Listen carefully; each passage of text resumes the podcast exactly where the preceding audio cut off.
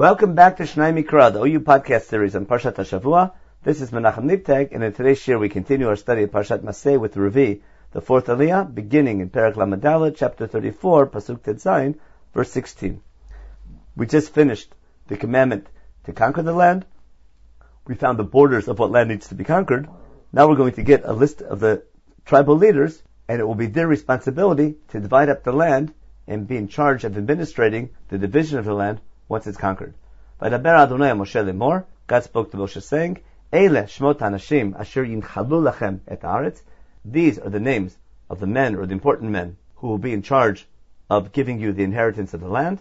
Elazar HaKohain v'Yeshua Ben Nun, the leaders of the nation, Elazar the high priest and Yeshua Ben Nun taking over from Moshe. V'nasi echad, nasi echad v'imateh, one prince from every tribe. Tichul linchot haaretz, you should take them to form this committee to be in charge of dividing up the land. Notice this phrase is very similar to what we found in Parshat Shlach when Moshe first sent the spies to check out the land the first time around.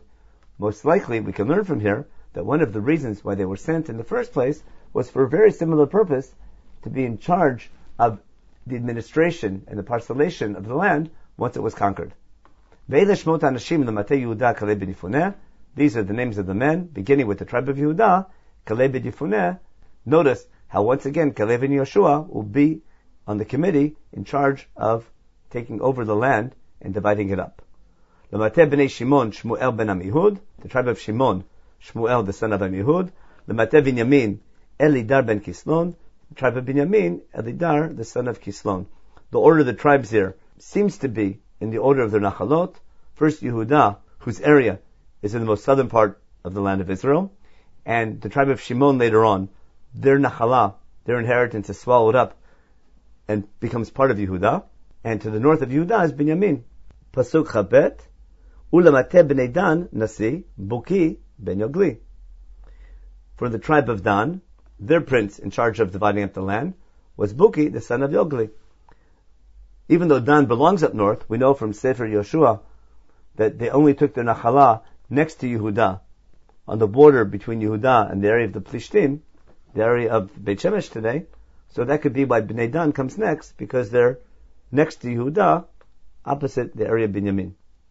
Livnei Yosef, which are to the north of Yehuda and the north of Binyamin, L'mateh ben Menashe Nasi, Chaniel ben Ephod, L'mateh ben Ephraim Nasi, Kmuel ben Shiftan. For some reason Menashe comes before Ephraim. It could be because they also had half on the other side of the Jordan, but now Bnei Yosef come after Binyamin and Dan, because they're farther to the north, and we have the leaders of Menashe and Ephraim. Now we have the area of Emek Yizrael, which is north of Menashe. So we have Zvulun on the one hand, whose Nachalah is on the western side of Emek Yizrael. The tribe of Yisachar, who are on the eastern side of Emek Yizrael, their prince was Paltiel, the son of Azan. We go back now to the western Upper Galilee, the tribe of Asher, which is north of Zvulun. Now we go back to the western Galilee, the Upper Galilee, north of Yisachar, is the tribe of Naphtali, where Tzvat is Padhel ben Amihud. There the Nasi was Padhel, the son of Amihud.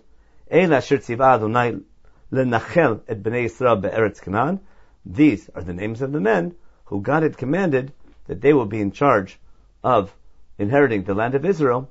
After the land will be conquered, it will be their responsibility to make sure that the division is done according to the proportions and ratios based on the population figures, based on the census that we saw in chapter 26, and based on the principles that God commanded Moshe, as we saw in the last chapter.